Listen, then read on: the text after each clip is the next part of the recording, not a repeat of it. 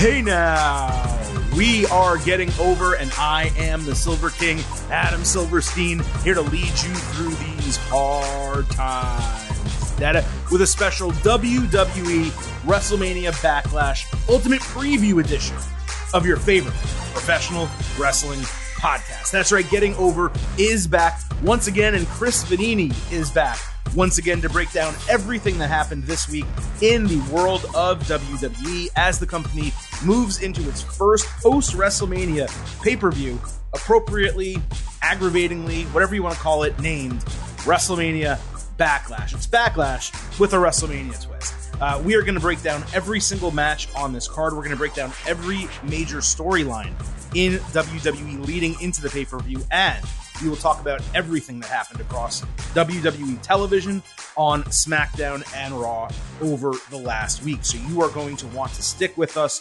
through this entire show. But it would not be an episode of Getting Over if the Silver King did not open in a certain way. And that way is by reminding you that the Getting Over Wrestling podcast. So please, folks, it's time. Stop making me ask. Yourselves and to being a mark for me. head on over to Apple Podcast and Spotify. Leave a five star rating for us on Apple. Also, leave a review. Let people know how much you love this podcast because every time a five star rating is left for the Getting Over Wrestling podcast, we read it here live on the show. And we got another one that came in from Eric 101775. Great podcast, five stars. Of all the wrestling shows out there, this one is the best, and it's not even close. Great job, guys, and keep it up. Thank you very much for that review. I really thought it was going to begin. Of all the wrestling shows out there, this is one. I thought that's I thought that's where that was going uh, before the compliment. But Eric, thank you so much, and we appreciate all of your five star ratings and reviews. But it is also beneficial to us for you to do one more thing. That's to head on over to Twitter.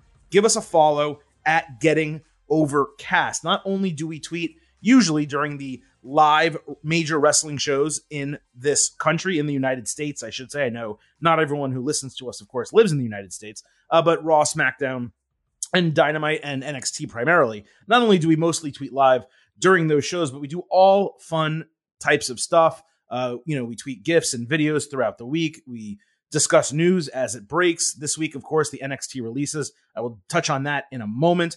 And we also offer live shows for free on Twitter Spaces ahead of pay per views and premium live events. And wouldn't you know it, we have one of those this weekend. So on Sunday, 6:30 p.m. Eastern, 30 minutes before WWE's official kickoff show, we will have a WWE WrestleMania Backlash pre-show live for free on Twitter Spaces. All you need to do is follow us at Getting Overcast. We will send out a reminder tweet, and you guys will be able to join the show, listen to us break down the entire card, and contribute thoughts, questions, and comments live during the show. So every reason to follow us on Twitter at Getting Overcast. And of course, since we're doing the pre-show, you guys know coming this Sunday, as soon as WrestleMania Backlash goes off the air, we will of course have a very special WrestleMania Backlash instant analysis podcast that will hit your feeds, it will hit your inboxes, it will hit your Twitter feeds because we tweet every single time a new podcast goes live. It will hit it very shortly after WrestleMania Backlash goes off the air. We stay up late, we have a beer, we knock that out, and we deliver it right to you so you can listen to it late Sunday night, early Monday morning, whatever the case might be. Of course, between now and then, we will be back Thursday for our AEW and NXT show. That is the episode where we're going to discuss NXT Spring Breakin'.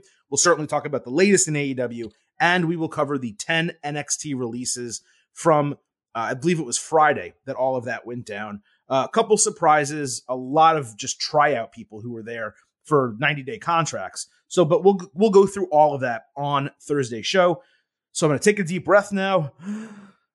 With all of that out of the way, let me finally welcome Vintage Chris Vannini into the show after his latest week um, in hibernation. Chris, I know you've been working hard. You've been on the road, lots of stuff to do, but we're putting that all behind us. We are here to talk WrestleMania Backlash. Yeah, I was busy with some work stuff last week. I'm currently traveling and sitting in a hotel room in Arizona at the moment for work, but I didn't want to miss two in a row. I didn't want to miss the WrestleMania Backlash Ultimate Preview.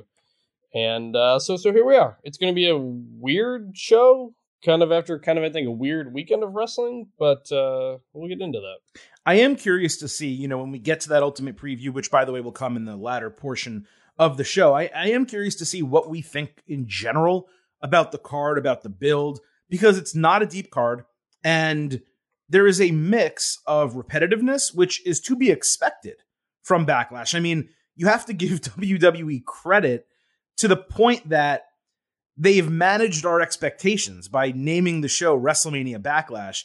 You know that things that happen at WrestleMania you are going to see again. But I will say it there are, there is some refreshed stuff here as well. There's there are new matches here, but I think like four of the six or seven, however many on the show, are pretty much straight up rematches. Yes, that's exactly four of the six at the moment. Four of the six legit, are, are, are complete uh, rematches. So yeah, I, I mean, I don't know. It's it's been like you said, managing expectations. It's it's not been a good month of WWE TV. I don't think, and, and they've you know, there's always a lull after WrestleMania. The NBA playoffs are starting. That eats into the ratings and all that, but uh, it just it, it hasn't felt like they put their best foot forward here. I know they've got a ton of stadium shows coming up in the summer, so you know you're you're gonna have your down months, and this just feels like it. But it is coming off of such a great WrestleMania. It is, I, I think, kind of disappointing. Yeah, I mean, people lauded that we us included. We lauded that WrestleMania for really exceeding expectations, right? And they had a lot of momentum coming off of it. And we're not going to talk about it ad nauseum because we already did, but um, we, we actually did multiple times. Uh, Roman Reigns being gone for numerous weeks, yeah. seeming like they had one storyline booked for him and then not going in that direction. Just confusing decisions. And uh, just SmackDown in its entirety being it's a bore, man. Like I watch yeah. that show most weeks, and there might be one or two things I put I pick out that I enjoy, and I'll, I'll certainly mention them here, and, and we'll discuss it. But largely, that show is bad television. Meanwhile, you go over to Raw, they don't have a world champion on their program. And the show is, you know, it's better. It's just straight up better in every facet in storytelling and wrestling, time on screen. Yeah, there's frustrations. I'm not saying it's perfect, but it's just astounding to me how much of a better product I'm getting for three hours, by the way, which I normally hate, but for three hours on Monday night, as opposed to two hours on Friday night on network television. Yeah, I, I don't think Raw's been good the last couple weeks, but they're trying. I think. I, I think that's kind of the sense that they're at least attempting to put some things together and explain them, even if even if they're not doing a great job of it. It feels like they're trying. It's SmackDown. It doesn't feel like they're trying. It, it, it's like you said. It's a bore. It's just a very very strange show. Yeah, I will agree with the latter half of that, but I, I do disagree that Raw if you don't think it's been good. I think it's been good. I mean, it, this, weeks, Monday night was a good show. Some weeks have been good. I didn't see Monday live. I watched it in pieces, so that's probably impacting my, my bit. But just okay. Not, there, there's nothing. There's not. There's nothing big happening. Essentially, there's in, no. In, there's no world championship. Yeah, so it, it's just it's a weird feeling, or everything's mid card, low card. Even the the tag team stuff, the way they're changing it, no, nothing feels like massive, and that's it. Just there's been a glaring hole there for a while. Yeah, and for everyone who's going, to well, there is a world champion. It's Roman Reigns. Okay, yeah, but number one, he was absent for basically three weeks this month. And Monday night, he returned to Raw for the first time in 28 days. This is the only champion in the company. He was gone for four weeks off of, you know, okay, not the A show anymore. That's technically SmackDown, but your signature program, the one that everyone knows you by. He wasn't there for four weeks. It's it's just wild to me. So look, we have a lot to talk about today. Uh, we ha- we're going to start with the good, the bad, and the ugly. We're then going to move into the WrestleMania Backlash Ultimate Preview. If you are someone who happens to be listening to this show closer to the pay per view itself, you want to skip over uh, everything else that happened on SmackDown and Raw and just move over to the pay per view preview. All you need to do is visit our episode description, check the timestamps, and you'll be able to go ahead and make that jump. But let me first say, shame on you. You should be listening to this on Tuesday or Wednesday soon after we post it. But also, thank you for tuning into us uh, close to that pay per view and giving us the opportunity to preview it for you um, as you get ready to watch WrestleMania Backlash. But, Chris, we are going to get to that later. We will preview every match, we will talk about every storyline uh, that is attached to every match in that ultimate preview. We will also give our pre show expectation grade for WrestleMania Backlash. But unlike most weeks where we begin with the main event, this week we start by sliding into the good, the bad, and the ugly.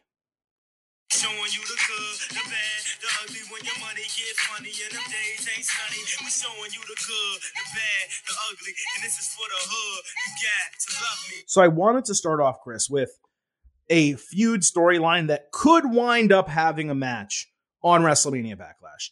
It's just as of this taping uh, of this podcast, it has not been announced yet. So we can't put it in the preview when it's not there. But it sure, sure seems like it's going to be. Um, and if it's not, then whatever. But we'll we'll break it down. And that is having to do with the Raw Women's Championship. So let's talk about what happened on the show. Uh, Sonya Deville was backstage badgering Adam Pearce, not understanding the investigation into her, what it's about. He said the highest levels of WWE want to see her compete without using her power. Deville tried to make a no holds barred match when he told her that she was going to be involved in a six woman tag, but Pearce said she was not a WWE official on Monday and had no control.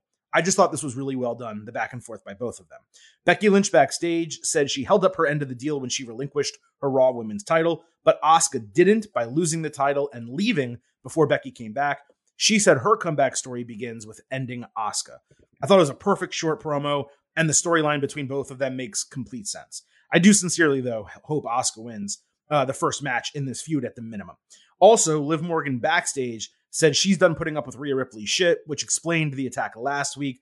All of this, Chris, the the preemptive um, promos and backstage segments uh, to the match itself, I thought all of them were good. They developed three separate women's storylines simultaneously. Two of them not around a championship, but they also, while they were doing that, gave us a consistent preview of the main event of the show. So I was thrilled with the way they uh, these three things came across. Yeah, and, and, you know the the one thing we criticize WWE for all the time is not having women's feuds that don't revolve around a title. And like you said, there's potentially three feuds out of this. So it, it was a great job of weaving everything in out in and out and putting it together. Something they don't do much of. And I, you you made a comment uh, on the on the Getting Over Twitter account yesterday about about at pre- Getting Overcast, by the yes, way, at, at, about pre-match interactions, setting up and kind of explaining why a match is going to happen, and that is what I meant by Raw is trying. They're, mm-hmm. they're they're trying to put things together and have them at least make some sort of sense. So yeah, this was absolutely a good. Well, yeah, to that to that point briefly, and then I'll we'll get away from it. WWE for years now has just like put matches on television or just done rematches for really no good reason. They don't explain them. they're just on the show and that's that. And by the way, this is something AEW does as well. They'll just book a match and there's no reason for it. What Raw has started doing over the last two or three weeks is even if it's not something that happens live during the show, they will show you a backstage interaction that happened, you know, earlier before the show. Usually, it's it's tagged with a with a um a label on the bottom of the screen to let you know it happened before Raw began that shows an interaction, a confrontation between people backstage, something like that, and goes ahead and explains a match that you're about to see. And sometimes it even plays into the match itself. Now, that is standard wrestling booking, but it's something that WWE and AEW don't do frequently. They'll just put matches on television and say, well, these are two good people that you want to see, so therefore it makes sense. Or they'll do an in ring confrontation. Someone has something to say, someone interrupts them. Then they have a match that's very WWE, very trite booking from them.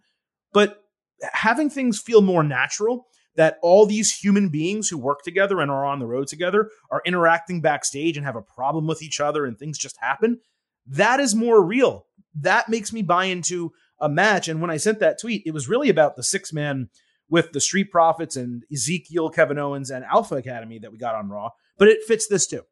It explained um, motivations for all three women, why they would want to tag together from from kind of both sides. Even though we didn't get six different promos, it, everything made sense because they touched on each of the storylines leading into the match. So I really did appreciate that. Uh, but we got the match. It was Lynch, Ripley, and Deville against Belair, Morgan, and Asuka in the main event of Raw.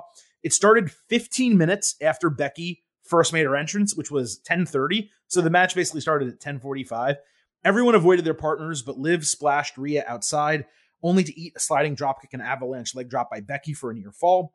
Belair and Ripley had a really great sequence together. Asuka looked like herself, totally normal, taking out Sonya. She did a hip attack into Sonya, which threw her off the ring apron to the ground. But Liv, before she hit the ground, caught her with her code breaker outside in a fantastic spot. Really inventive, really cool. Deville tried to cheat with her legs on the ropes, but the referee refused to count and she threw a fit. Liv then caught Sonya with Oblivion and got the clean one, two, three in the main event of Raw with her teammates swarming her. Belair was almost crying for her. She was seemed super excited. Um, and the cameras focused on Liv, not the other women, which I thought was really cool. Liv was the star of the, she was the MVP of this freaking match. Again, a match with Becky Lynch, Rhea Ripley, Bianca Belair, and Asuka. Liv Morgan was the MVP of the match. Uh, she was fantastic from a wrestling standpoint. I was thrilled that WWE put her over here when they easily could have let anyone else get the win. It would have made sense for Deville to get it to continue her storyline, for Asuka to get it, considering she just came back. Uh, those two more than anyone, it would have made the most sense. But yet they have Liv Morgan win the match. I went 3.75 stars, B plus, and an obvious good here. This could develop uh, further into one of these, you know, women's combinations having a match at WrestleMania Backlash. We'll get to that in a second. But Chris, what did you think of the match itself? I, I didn't see the match in its entirety, but from the pieces that I saw in your explanation, it sounded pretty good uh, overall. The, the weird part is, like you said, Liv.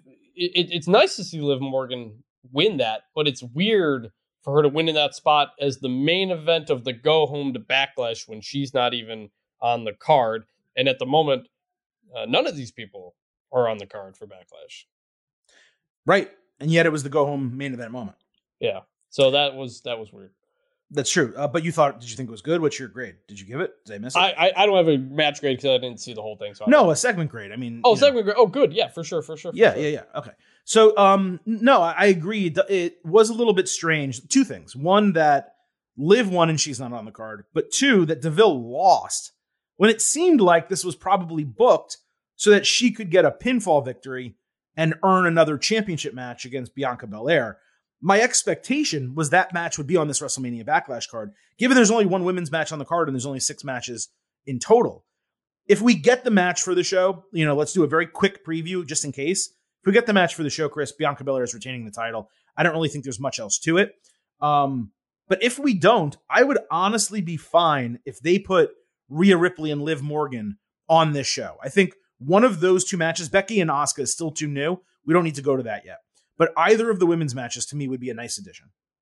Yeah, that's my only thought because they did have uh, Liv Morgan cut like a short YouTube only uh, uh, promo backstage calling out Rhea Ripley. So so maybe that's where they go. But um, if it's if it's uh, Bianca Sonya, obviously Bianca is winning. It, it, it's weird again to not have Bianca in a title match on this card. There's only one title match on this card right now, and it's the Charlotte Flair Ronda Rousey match. So it's really uh, it's really wild. The two big championships that were won at WrestleMania were Reigns winning the WWE Championship to become undisputed champion, and Bianca Belair winning the Raw Women's Championship.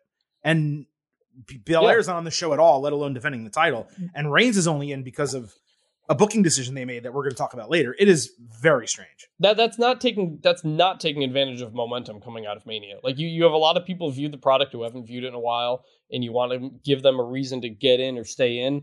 To have those two not uh, to have those two not defending a title, it's it's weird. I just keep saying weird around this card in in this show because that's just what it is. The whole thing. It feels like a C level.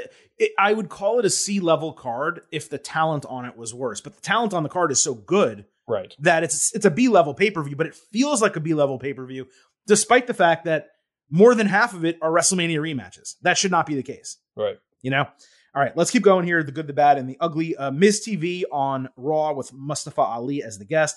Ali's entrance music got cut off and his mic wasn't working as miz insultingly called him moosed uh, Miz asked if Ali is desperate because he's never been champion or because fans forgot about him. He then asked him to not go on Twitter and complain. They keep referencing, of course, him asking for his release publicly. Ali said Miz complains to the powers that be when he has a problem, but Ali goes to the fans because they're the ones who matter. That was a good way to kind of bring it all back. Yeah. Theory said he got Mr. McMahon to wipe off the Miz's lost last week. Uh, then he went on a rant. Ali cut him off, saying he doesn't want an opportunity handed to him. He wants to earn a chance to win the title. Theory then gave him a championship contenders match, handicap style, which I don't know how that's a championship contenders match. It, I mean, his, you know, this thing that WWE's kind of made up here to explain its champion being in non-title matches and occasionally losing. Um, it's been appropriate every single time they've done it. So it's a one-on-one if it's a singles title or a tag team match. If it's a tag team title, it made no sense why they would book it this way rather than just do a handicap match. So we had Theory and Miz versus Ali. Ali took a hell of a bump flying through the ropes outside. He dropkicked Theory off the ring apron and hit a rolling neckbreaker on Miz for a near fall. Ali got distracted by Theory and got hit with the skull crushing finale as he was stepping through the ropes by Miz. Um, after the match, they the heels left the ring. Ciampa ran in, attacked again, a single shot to the back, no follow up. So the exact same type of attack last week on the ramp, this week in the ring. Given they're stretching the storyline and they let Ali win clean last week over Miz, I didn't have much of an issue with him being outnumbered and taking the loss here because of happenstance. I just wish there was a little bit more meat that they gave us on the Ciampa attack, given it's now week two of the attack. And they have this guy who came back and said he wanted the United States Championship and is involved in a storyline with the United States Champion, but is now being attacked by someone completely different. So I'm intrigued about the entire thing, and I'm sticking with good because I was fully entertained by it. But I do think the storyline it needs a little bit more sharpening. I need a, I need a little bit more meat on the bones here because right now it doesn't make a lot of sense. Right. I, I, give it a, a, a, loose good as well. Honestly, the most the part I'm most interested in involving all these people is Ali versus Miz. I'm right. enjoying their back and forth, but they right. did the match last week. Instead, we're getting Ali ver- Ali chasing Theory, but also getting attacked by Ciampa, and Miz is just kind of uh, directing everything. So I, I I don't really know where it's going, but it's been interesting enough. But again, to me, Miz has been maybe the biggest star out of all of this in terms of just providing the entertainment because that's what he does. You're you're hundred percent right. The feud feels like it should be Ali and Miz, and if anything, Ciampa has Miz's back, right? And Ali has to get through Ciampa to fight Miz for the title. Except Theory is the one who's the champion. So yeah, it's it's all just a little bit backwards. The pairing of Miz and Theory, I'm not saying that's bad, by the way. They are entertaining together. They play off each other well and it's really helping Theory. Theory doesn't have a problem on the mic, but him being involved with a veteran like The Miz, someone who's very capable on the mic like Ali, it's only going to help him improve. And that's clearly one of the reasons they're doing this. But for Miz to have Theory's back, there'd be no other babyface challenger apparent for him.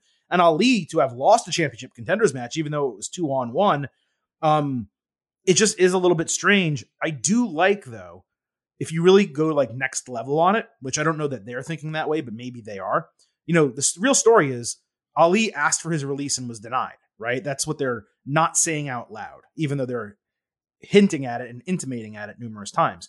Well, what's interesting here is if you think about it, Mr. McMahon is the one who is agreeing with theory to put obstacles in Ali's way. So not only is McMahon not granting his release, he's not even giving him an opportunity to fight for the United States Championship. So, yeah.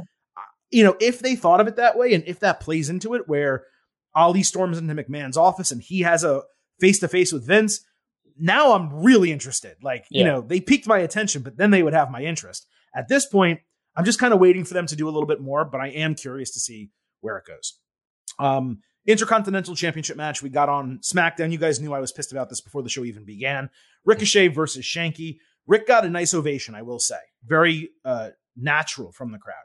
Shank overpowered him for two minutes. Rick hit a springboard crossbody, but got tripped up on the top rope by Jinder Mahal. Shank went for a slam, and Rick rolled him up with momentum for the win in three minutes and 30 seconds. Mahal yelled at Shank, so Shank said no, literally that's it, and walked out.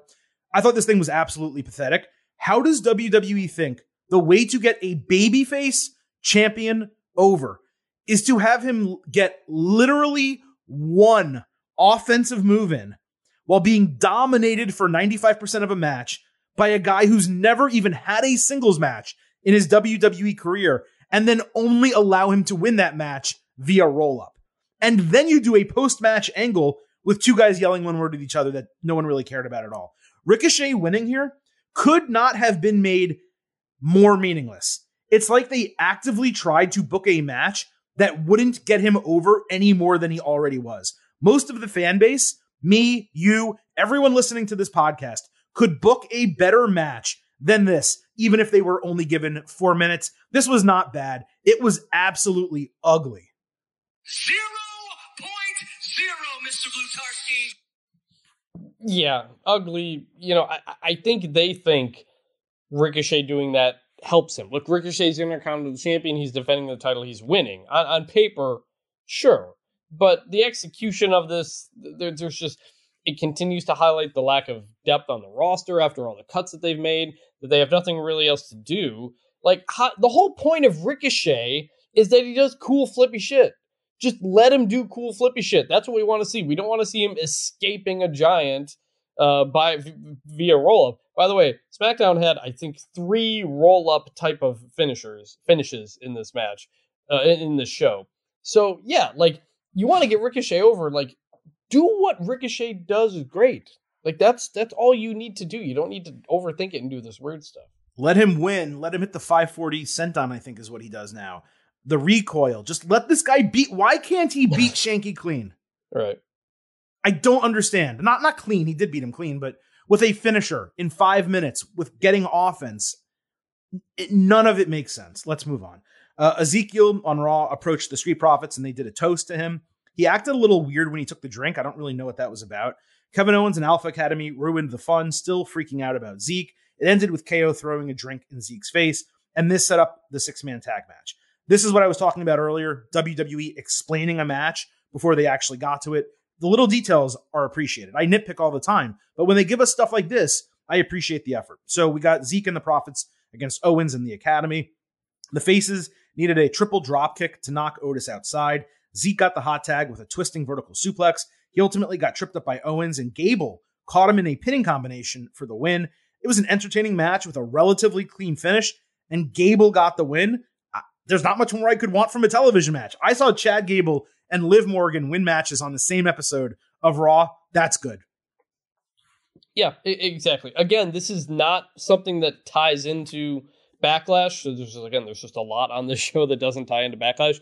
But for a TV, you know, one-off building off what they're doing, yeah, it was good. I, I'm getting, I'm getting a little tired of the Kevin Owens, you're Elias type thing. I think he's killing it and doing the best he can, and it was hilarious, absolutely hilarious the first handful of times. But it's not going anywhere. It's still him just saying you're Elias, no, I'm not, and then that's that's what it is. And again, coming off of the momentum of being in night one main event WrestleMania against Stone Cold Steve Austin, you would hope there'd be a spot for Kevin Owens on your next pay per view, and there's not. So it's, it's kind of weird. But the segment itself, for a random Raw, yeah, it was good. Yep, completely agree. On SmackDown, we had Raquel Rodriguez get her debut match against Kat Cardoza. Raquel said people who look as good as her don't get nervous. Then she promised to take care of business. The segment was branded, I don't know if everyone caught this. It was branded Raquel Ravishes. She didn't look that different other than more eye makeup than she used to wear at NXT. Raquel hit a couple fallaway slams and her twisting Vader senton bomb. Cardoza completely no sold it, uh, which sucked uh, and got some offense, but that's on her. That's not on WWE. Uh, Rodriguez finally hit the Chingona bomb to win in two minutes. Outside of that stupid Raquel Ravishes banner, which I don't even understand why they did that. Um, this was all it needed to be. She was framed well. She looked dominant, looked good in the ring. You know, it was a good segment. I, am giving it a, a bad, but it's not her fault. I don't understand what anything is with Raquel. Uh, what's she going by? Is she Rodriguez now? Rodriguez. She's Rodriguez now she's smiling like really wide all the time. Even when Natalya insults her a couple weeks ago, she's coming out the to worst. the yeah. she's coming out to the ring with this giant. It, like it seems very clear they're telling her smile big, smile big, smile big, and it's just awkward looking. The the back pose, which I know she did in NXT, it doesn't work when you have the camera so far away. right. It just looks like she's just standing there. Yep. And and so that's that's weird. I just think the entire presentation of her makes no sense. We still don't know much of anything about her. They they kind of gave us something one or two weeks ago a little bit. But like it's like the complete opposite of what they're doing with Lacey Evans, which we'll get to. It's like they can't find the middle ground here in terms of just like how to introduce somebody, make them look good. And the vast increase in squash matches over the last couple weeks is just really devaluing all of them. because Yeah, they have three people, do- uh, four people doing squash matches. Yeah, so it, Yeah. it doesn't mean anything when when everybody's Three, doing them. maybe. So I just I I, I think Rod, Ra- Raquel Rodriguez has a lot of potential, could do a lot. I just think she's I don't understand this presentation of her at all. Yeah, I'm I- giving this a bad. I think it's three doing squashes, but for her, again, debut match. The other ones have already been there. I, I I'm okay with it. But you do make a really good point. Like they did something very similar to Karrion Kross when he got brought up, right? They did the same Yeah. entrance largely, but they zoomed out on him and he looked he didn't look big because he's Yeah. not that big, right? He just he just looked like a guy in a real and with him obviously they gave him a like a gimmick, a get up, a, a helmet, all that shit that they just completely ruined that guy. Um so with Raquel, of course, they're not doing that. But yeah, like the whole idea with her is she's big. Like she's tall, she's dominating and imposing. That camera should be right up on her, just like it is with Omos. Mhm. She right there. Um, and instead, she just kind of looks like any other women's wrestler. And you're right, the smiling, it's very Aliyah esque. It's like, oh, she's just really happy to be on SmackDown. No, she ha- should have goals. She wants to win the SmackDown Exactly. Women's Championship. She wants to dominate and kick some ass and look good while doing it. You can say that, right? But Yes. just her being happy to be there, that's not a gimmick. And even in the vignettes that they gave of her, they were impressive. You saw her like, you know, beat some people up, but it wasn't one of those vignettes where you know the music is dark and foreboding because the person's an ass kicker. It was just, hey, look at all this wrestling that this woman did in NXT and not yet here. So I agree. Uh, they have failed largely on her presentation to this point. I just did the segment that we got. I didn't mind her beating someone in a squash match. She did a pretty good job. But Kat Cordoza, you got to sell when you're on uh, WWE television and you're getting an opportunity. Learn to sell for the stars, please. Uh, Naomi fought Shayna Baszler, also on uh, SmackDown. Baszler caught Naomi trying the rear view, but Naomi rolled her over and into the middle rope and then folded her over for the win in a couple of minutes. Natalya attacked. Sasha Banks saved, but Natty got her in the sharpshooter under the bottom rope as Baszler tried to break Naomi's arm inside the ring. This was unnecessarily short and a really poor match when they could have just done a backstage attack. They could have taken this entire post match angle, done it backstage, given more time to another match on the show, and had it been way better. I really liked the post match attack. I thought it was great, Yeah. but the match was terrible. So I'm going to say bad. It wasn't insulting, but it was bad. See, I, I, was going to do the opposite. I, I didn't obviously didn't care much for the match. It was another kind of one of those roll up type finishes, like I said. I, I'm giving this a low, loose good because the post match beatdown. Something happened. Something advanced. It was the op- it's, it's the opposite of the Raquel Rodriguez, where maybe the match was fine, but it didn't mean anything. This this meant something. So, you know, is Naomi's arm really broken? How are they going to do that moving forward? I, I mean, you I think you really got to lean into her being injured after you do that. That's a it's a real devastating looking move. It looks like they really do break her arm. So I hope it means something.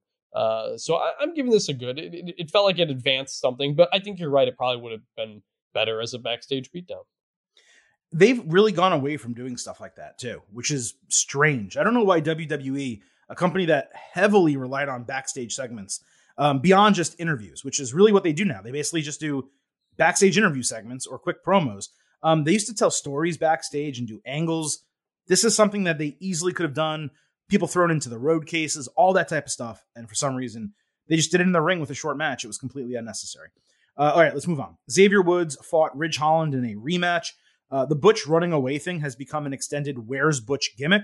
Um, I don't know if that's because maybe legitimately he had to go back to the UK or something, or if that's just a gimmick that they're doing. Uh, we saw Sheamus and Holland get pumped up for fight night. New Day cut a promo about Sheamus's past partners. They got a real reaction from the crowd, and they also got energy and chants that continued through the match. And I point that out because the SmackDown crowd was horrible, and WWE piped in a lot of noise throughout the entire show, as you'll hear me talk about later. Woods eventually won with backwoods again in nearly nine minutes. Sheamus was pissed and immediately challenged Kofi Kingston. So we got Kingston and Sheamus.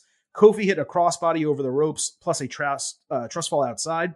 Um, Sheamus countered the SOS into three Irish curse backbreakers. Kingston dodged the brogue kick and hit an SOS for a two. Sheamus caught Kofi flying with a lifted knee and then added a brogue kick for the win. I don't have a match time because it began during commercial, but it was long. It wasn't a short match. Uh, Holland attacked Woods and put him through a table after the bell, setting up a tag team tables match next week on SmackDown.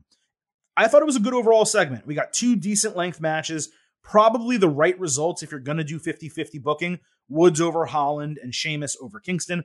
Uh, you know, you guys know I hate when Kofi loses singles matches, but he lost to another former WWE champion. It's really hard to blame that booking.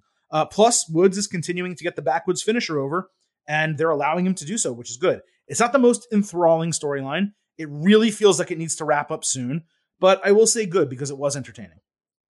Yeah, it was fine. It was it was it was it was good. You know, the th- this was the third of the roll up type finishes on SmackDown, but the backwoods is a specific move that they're trying to get over. So that one actually made sense just in the context of the show. It felt It like also lessens it though when you when that's a finisher, and his his isn't a roll up, right? His is like a small package and inside Cradle. Y- yeah, you, but you know it I mean. lessens it Yeah. when you have so many of this similar type of finishers, um, Right. match finishes, I should say, right, right. over the show. So- Yeah. Yeah, so it was. Yeah, this was fine. I, I'm also kind of confused at the Butch thing. I don't know. I don't know if the Where's Butch thing was a thing happening on Twitter or if they're trying to make it a thing on social media. I, I haven't followed it, so I don't know. But uh, yeah, I agree. It probably needs to wrap up soon. You know, they didn't lean into the Ridge Holland injured Big E stuff when it happened, so they these guys have just been fighting for the sake of fighting, and it's fine. It's a mid level tag team stuff. So Well, they did they did reference it, but yeah, they're not. It's not a big part of the storyline. And yes, they're They it, largely yeah. fighting over a ATV. I mean, that's how this thing started, right? And it's oh just yeah, I forgot about that. it's just it's it's just completely ridiculous at this point. So they have to end this. You know, let these guys. You know, you have Ricochet as Intercontinental Champion. This group should probably be going after him, right? Like it, it should probably be Butch failing to win, but giving us a great match with Ricochet. Holland failing to win, but giving us a great match with Ricochet. And Sheamus probably ultimately like beating Ricochet for the title uh two months from now or something like that, right? So oh, just let's get this going. We gotta we gotta separate this stuff out. Um, I'm just it's the same thing every week, and it's really getting Yes. monotonous at Yes. this point. It really is. Uh, we also had Ludwig Kaiser uh, cut a promo saying Gunther is the embodiment of greatness. Then he spoke in German or Austrian. I don't. I'm sorry, guys. I don't know the difference.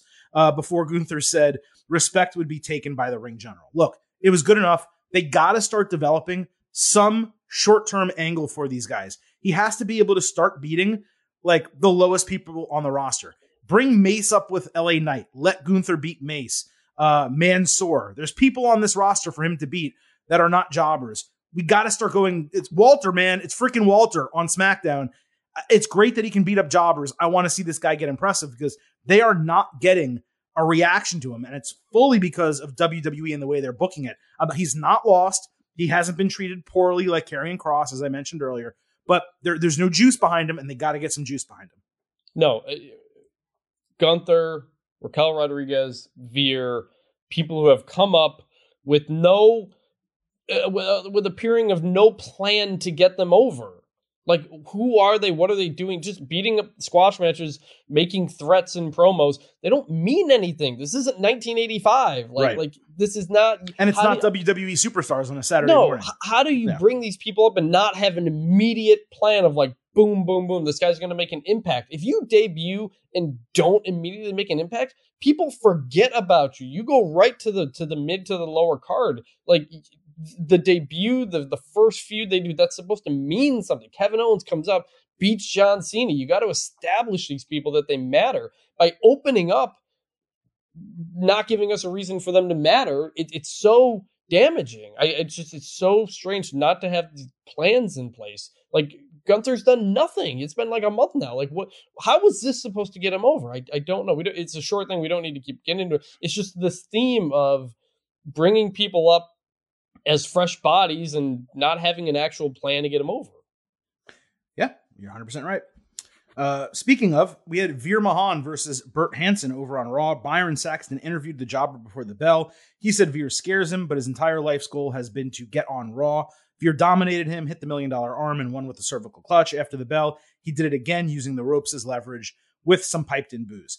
I will say that WWE, they did a good job here with the presentation to get a couple real boos initially, but no one actually seems to care. The more I see Veer, the more I actually like his potential, but simultaneously hate his presentation.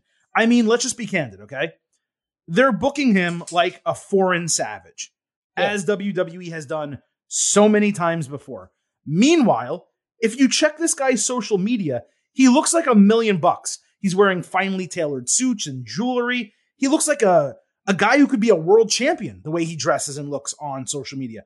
I would love at a minimum to see WWE give us two sides to his character. What he is in the ring, this vicious kind of animal who roars and kicks people's ass. And then backstage in the locker room, he's cleaned up, you know, wearing a really nice suit, walking around with his luggage, you know, going from town to town, right? Give us some depth to his character or get rid of the screaming lion and allow him to be that guy on your television screen. I'm going to say good because I, I really did like the presentation here where they interviewed the jobber. They tried to get the fans behind him locally. It was well done by WWE in an effort to get Veer booed. But the truth is, when Veer finally came, which good for him, they probably should have made him a face and they probably should have given him a gimmick like what I'm talking about, as opposed to just paying off the monster man who's roaring in his vignettes. So I'm just disappointed by the way they've handled him, but I'm not going to go here uh, on the show and say this was bad because it was pretty good for what it was. I like that they let the jobber talk. Like like that's you want to talk about something from old old school wrestling that still works to this day. Letting someone cut a promo before the match, whether it's a face about to get beat up or a heel talking shit to the crowd, like that it gets you connected, emotionally involved in the match before it starts, as opposed to just lining up a jobber and here comes Veer. So that was that was good. I love your idea of he's got two sides to him. He's he's got the suit wearing, and then he's crazy in the ring. It sounds like a better version of the Damian Priest thing that they that they tried to do. Um, so I, I don't know if you can, I don't know if you can change it at this right because it's not good and evil. I like that yeah, idea, but yeah, again, like again, we don't know who Veer is. We don't know what matters to him, why he's here. It's it's just like how am I supposed to connect with this? It's They- so they reference just- the million dollar arm without explaining Yeah, why it's, it's- called the million dollar arm. it's so paper thin. It's again the same thing with Gunther. Big screaming foreign heel beats up a jobber. Like that's whatever. Who cares? Nobody cares. No, you're not going to get any real reaction out of this. It's just it's again to go through all that with months of promos and to just not and, and to think this plan was going to work. I, I just I don't I don't get it. Veer is the best of him, Mahal, and Shanky, and I only put them together because they were in a group together. He's the be- he has the largest upside by far, and maybe the worst gimmick by far because we've at least seen Shanky be funny before. Yeah. You know, Veer is just this one sided guy who roars, and it, like to have a male character who roars. I mean, it's like they took the Bearcat gimmick and they gave it to him instead of Keith. It, it very disappointing. Uh, we got chapter four of Lacey Evans. I honestly swear to you, I thought it was three parts. I thought we were done after last week. So I see her there and I'm like, oh my God, here we go again. She got choked up while talking about becoming a Marine and her father not showing up for her graduation. There were a bunch of fake cheers at the end that WWE piped in. I'm not going to repeat myself. It's not horrible, I guess, but it could be a million times better than her just taking deep breaths. This is what it is. It's like, uh, here we go again. Let me tell you my story. This one's going to be tough. I might cry. Like that's what she's saying every single time. If the crowd pops for her when she eventually re-debuts, great. Good for WWE. It is not making me more excited to see her return. Let this be over. This is a massive failure as far as I'm concerned, and it's really bad. I disagree that it's a massive failure and really bad, but it has gone on too long. I think one or two of them would have been good. Four is too much. You're you're de- again you're devaluing all the other all sob same too, stories, when- right? When when the when it's just weeks and weeks of sob stories, then they don't mean as much. I wasn't on last week's podcast to say that I think WWE took my advice, which was the first two times they did this, you could hear the crowd in the background, and it was incredibly distracting. The last two, they have cut them out except for at the end. So you've been able to hear and pay attention and focus on what she's doing. No, well, the end I- is the end is fake cheers. It's it's piped in audio. Sure, sure, but e- either way, you're you're not hearing the crowd while she's talking, which I, which is important because it was distracting before. I, I, I, I, I- the concept of these promos I like. She's talking in a way we don't typically get in WWE promos. The choking up, the ums, the pauses. I, t- I've I've connected to her speaking like that, but it's gone on too long. It, it, it you, you got to move forward now from this. So I, I'm I'm still giving it a good. I still think overall this was good, but you you got this this whole thing was good. But you got to move forward now. You can't you can't, you can't can't give four weeks of sob stories. That's it's not that's not that's not going to help. But If- I do think I have connected with her as a person through listening through what she's gone through. It's a complete opposite of all these other people, Raquel Rodriguez, all these people that are showing up with no stories, no reasons for being here. They're just happy to be. They're just happy to be here. We don't know why they're going to be here. She she is giving me a reason to emotionally invest in her, and that's good. But you you got to do you got to do more than than just this now. they could have accomplished that in two promos, two vignettes. They all four of them are exactly the same. She's repeating the same stuff in all of them. And the worst part is look, if you want to have Kevin Owens or Sami Zayn or uh, Roman Reigns or whoever do vignettes four weeks in a row telling a story about where they've been for a period of time, they are going to get it the hell over.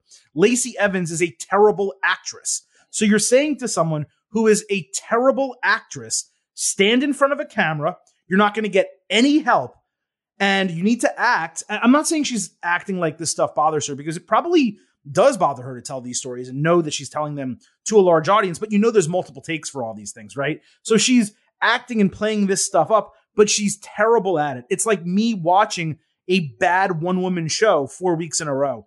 I, It- I don't. Th- I don't it's think it's really been terrible. I, I just that's just you and I disagreeing on it. I, I don't think it's been. I don't think her explaining has been terrible. I think it could be better. I think the vignettes. I think images and stuff like that. Uh, a, a video as opposed to straight up talking would be better. But I don't think she's been terrible. Okay. And I just wanted to defend her on that because I know you've been really hard on it. No, that that's fine. It, it is us di- disagreeing. It's me being right, you being wrong, but that technically is a disagreement. So we'll that's fine. We'll move on. Uh, the normal twenty four seven people were all arguing when Nikki Ash flew off a road case to drill Dana Brooke in the back, knocking her into the rest of the people. Nikki then pinned her, and Dana screamed at Reggie way more aggressively than was necessary uh, to get her title back in a rematch, or their marriage was doomed. Why she needed a scheduled match when it's the twenty four seven championship, and she could sneak up on Nikki at any time and Reggie could just help her win it back? I have no idea. So we got the match. Uh, 24-7 title, Nikki and Dana. Uh, Brooke hit her with a springboard handstand elbow plus a jumping neckbreaker to win the title back in 90 seconds. I'm so glad we got that in the middle of the ring. Uh, the 24-7 people tried to take the title. Then Reggie tried rolling up Dana. She smacked him and demanded a divorce. Corey Graves and Byron Saxton on commentary, they were the best part of the entire thing. But this was so, so bad. Yes, I'm giving it a bad. It, it's kind of like you've said. Every other week, it might be good, might be bad. This was this was bad. I, I, I still think the wedding a couple weeks back was fun, but everything ever since is just like, uh, Well, they did I'm the good and the bad dichotomy in this very episode because Yeah, yeah. there was a backstage segment after this, okay, with R Truth convincing Reggie that he was a divorce attorney. Uh, he showed a business card that said the lawman R Truth A Squire, not Esquire, A Squire, with a funny quote at the bottom. I thought it was hysterical. Then the camera pans over and we see Nikki dejected that she lost the title sitting on a road case. Doudrop walks up to her, asks if she's done being pathetic and she's ready to stop playing around and be serious. Nikki looks at her, says yes. Doudrop puts her hand on her shoulder. They smirked at each other. So, despite my hatred for all the 24 7 shit, both of these interactions backstage were A. plus. Truth and Reggie were hysterical. Doudrop and Nikki, they could form some type of angry Scottish female tag team. We know WWE needs women's tag teams. Maybe they're even going to drop their stupid gimmick names. I don't want to get my hopes up, but could you imagine Piper Niven and Nikki Cross like back, you know, as a tag team instead of Doudrop and Nikki Ash? I'm optimistic for this. I really am. And this is an example of what I said earlier natural interactions backstage. Two dudes talking to each other, two women talking to each other, advancing storylines, advancing potentially gimmicks. This was very good. I loved this whole little back and forth we got right before the main event. Yes, I, I, agree. It was good to see. First of all, just good to see Doudrop back because I, I think she's great. I, I think she should be involved in more. Stuff. I was So con- I was concerned that she was off TV for a few weeks. I will say. Yeah, so Yeah. so that's good. And hey, the idea of Nikki Ash getting serious again, uh, Doudrop being serious, I'm I'm all for it. So definitely a good on that. Looking forward to it. No doubt about it. And that is it for the good, the bad, and the ugly, Chris, which means we only have one more segment here on the Getting Over Wrestling podcast, and it happens to be the main event. It is our WWE WrestleMania Backlash Ultimate Preview. One more reminder what we are about to do is break down every single match on the card, along with the storylines that go along with it. We will give our match predictions, and at the very end, we will give an expectation grade for WrestleMania Backlash. You are not going to want to miss our pre show live on Twitter Spaces, nor our post show podcast, WrestleMania Backlash Instant Analysis. We will give you more of that information later in today's show. Chris, let's get right into this card. We will start with the low card and we will work our way up to the main event. And the main event, there's a lot to talk about. So we should probably be a little bit expeditious here early. Uh, the lowest of the low on this show uh, is Happy Corbin versus Madcap Moss. On SmackDown, Happy Corbin did Happy Talk solo, hating on Madcap, saying he was responsible for all of his success. Nearly the entire thing was piped in booze, as I mentioned earlier. Uh, he brought out the trophy under a spotlight, the Andre the Giant trophy. Then he asked for a sledgehammer. And of course, Moss was the one who delivered the sledgehammer to him under a hat. Moss got 100% of the offense. Corbin sold his ass off for him. The crowd barely cared. Then he hugged the trophy and laughed manically in the ring. Holy shit, was this awful. I can't even stress to you how bad this entire thing was. This cannot appeal to anyone even kids. I could not wait for it to end. This needs to end at Backlash, and I don't think it's going to. Both of these guys, not just Madcap, both of these guys need new gimmicks, period. And Corbin, at this point, I think the dude needs to take three months off television and come back completely refreshed. This was awful. Market zero. It was bad. I liked. I actually did kind of like Madcap being the guy under the hat or whatever to, to reveal, but it didn't get any reaction, like you said. Like that. That would that was supposed It's to a be trope. moment. It's a trope. Yeah, it, it, yeah, it's Yeah. a trope. It was supposed to be the moment to get a reaction. It surprisingly didn't. I actually thought that part was funny, but the rest of it is is dumb. Nobody cares about the trophy. Nobody cares about Corbin. Like just Who do you have uh, I- winning the match here? Uh again, I guess it depends on if we think they're going to keep going or not. Um, Well, that's up I'm- to you. I'm- it's your prediction. So yeah, I know. I, I'm gonna I'm gonna say Moss, hoping that this ends. I wish I could be that optimistic. I don't see it. Uh, Corbin is established. Him beating Moss doesn't necessarily hurt him, and it gives them an opportunity to continue the feud, which I think is what they're going to do. I'm going to pick Corbin to win, and Moss will probably win, you know, a big SmackDown match or something Yeah. like that. Just keep this off pay per views and premium live events. It should not be on there. It's not worth it. I don't mind it necessarily as a feud because they do need to, you know, play it out. Um, but it needs to end with both these guys changing their gimmicks at this point. They're both dead as Happy Corbin and Madcap Moss. They, they just are. Yeah, I think so. I I, I thought there was a chance for Madcap Moss. Uh, I still think. I'm saying as the Mo- name, as the gimmick. Yeah, itself. yeah. He he's Yeah. incredibly talented, but yeah, the, the the Madcap stuff is not getting over as a face, so it needs to change. All right. The other low card match is Bobby Lashley versus Omos. On Raw, Cedric Alexander praised MVP for his Hurt Business leadership. MVP thanked him for seeing the bigger picture, but said he's not interested in kind of reestablishing their relationship. So Cedric told MVP he scheduled a match with Bobby Lashley, and MVP said, Hey, if you prove yourself there, maybe there's an opportunity for you.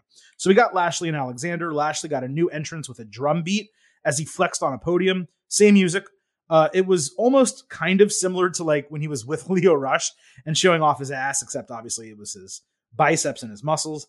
Um, I did think it was a downgrade from his prior entrance, but not a bad one. It's not a bad entrance by any means. Omos and MVP came out immediately after the bell.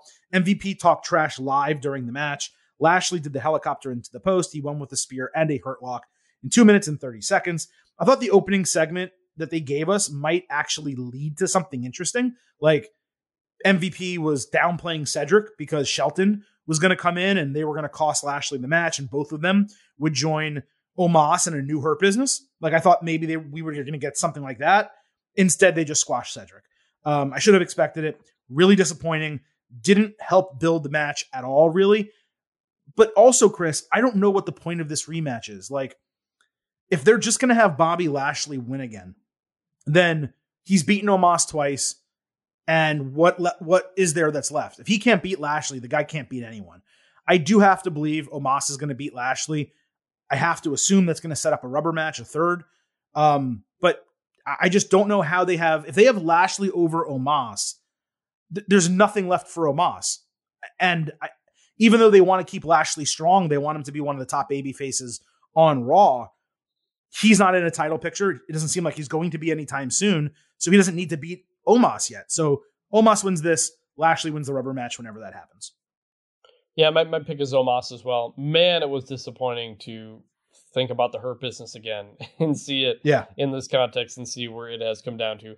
MVP talking in during the match was incredibly distracting from the match, and the crowd was dead silent because they're trying to listen to what MVP's saying. Right. That's never a bit that that works. Uh, that this was definitely a bad segment overall. Uh, in the pick is Omos uh, for Backlash. Okay, so let's move on. Uh, we have AJ Styles versus Edge. This is I, I should have mentioned Lashley and Omos, of course, is a WrestleMania rematch. This is another WrestleMania rematch. So on Raw, we had Styles versus Damian Priest. Styles got a stipulation added to the match saying if he beats Priest, Priest is barred from ringside at Backlash.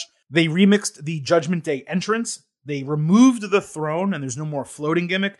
It's just Edge walking out kind of under a purple light and Priest walking out behind him. I kind of liked the throne, I will say. I didn't think that was the problem last week. The problem was they had Finn Balor get distracted by Edge standing up from the throne. But I kind of like the entrance we got, and this is just a downgrade again compared to it, just like the Lashley entrance. Uh, Edge got in the ring, he cut a promo on Greensboro. There were a mix of very, very light boos, what chants, and piped in boos before Edge like realized it wasn't working. So he turned around and just egged on the crowd, and he got some real boos finally. He also stayed at ringside for the match. Styles hit the phenomenal forearm outside and sold his injured shoulder. Priest baited him outside and then did a lawn dart into the post. Styles pulled Priest off the top rope for a rotating powerbomb and a great near fall. Priest hit a sidewalk slam style backbreaker and later caught Styles flying for South of Heaven and two near falls. Edge jumped on the ropes to distract during a calf crusher attempt, and Styles eventually caught Priest in a seated roll up for the win in 11 minutes. I didn't have any problem with the match with the exception of the finish. Why not just let AJ Styles beat Damian Priest clean with a finisher? You don't need this guy to roll up, seated roll up. Just let the guy win, hit the Styles clash, win with the calf crusher, do something to get this guy over before the pay per view. A roll up win is basically a nothing burger. It's it's really nothing. Uh, but I did think it was 3.5 stars and B. It could have been better. Good match though. Edge Yeah, attack. yeah, Sorry, go yeah. ahead. No, go for it. Go for it. Oh yeah, again, more more roll ups that just it, it- they don't mean anything when everybody does them. Yeah, exactly. Uh, Edge attacked immediately after the bell, and Priest hit his new flatliner, which they named. They call it Final Reckoning. Uh, they went for a Con-Chair-To onto the injured shoulder of Styles, basically to take him out of the pay per view. When Finn Balor made the save and cleared the ring, Styles and Balor then kind of looked at each other. They did Too Sweet together. They hugged, and they got a pretty big ovation from the crowd. So that was cool. Now, I said last week, Chris, that the only hope I had for this Balor booking was to team up with Styles and fight this group, this faction, whatever they're going to become.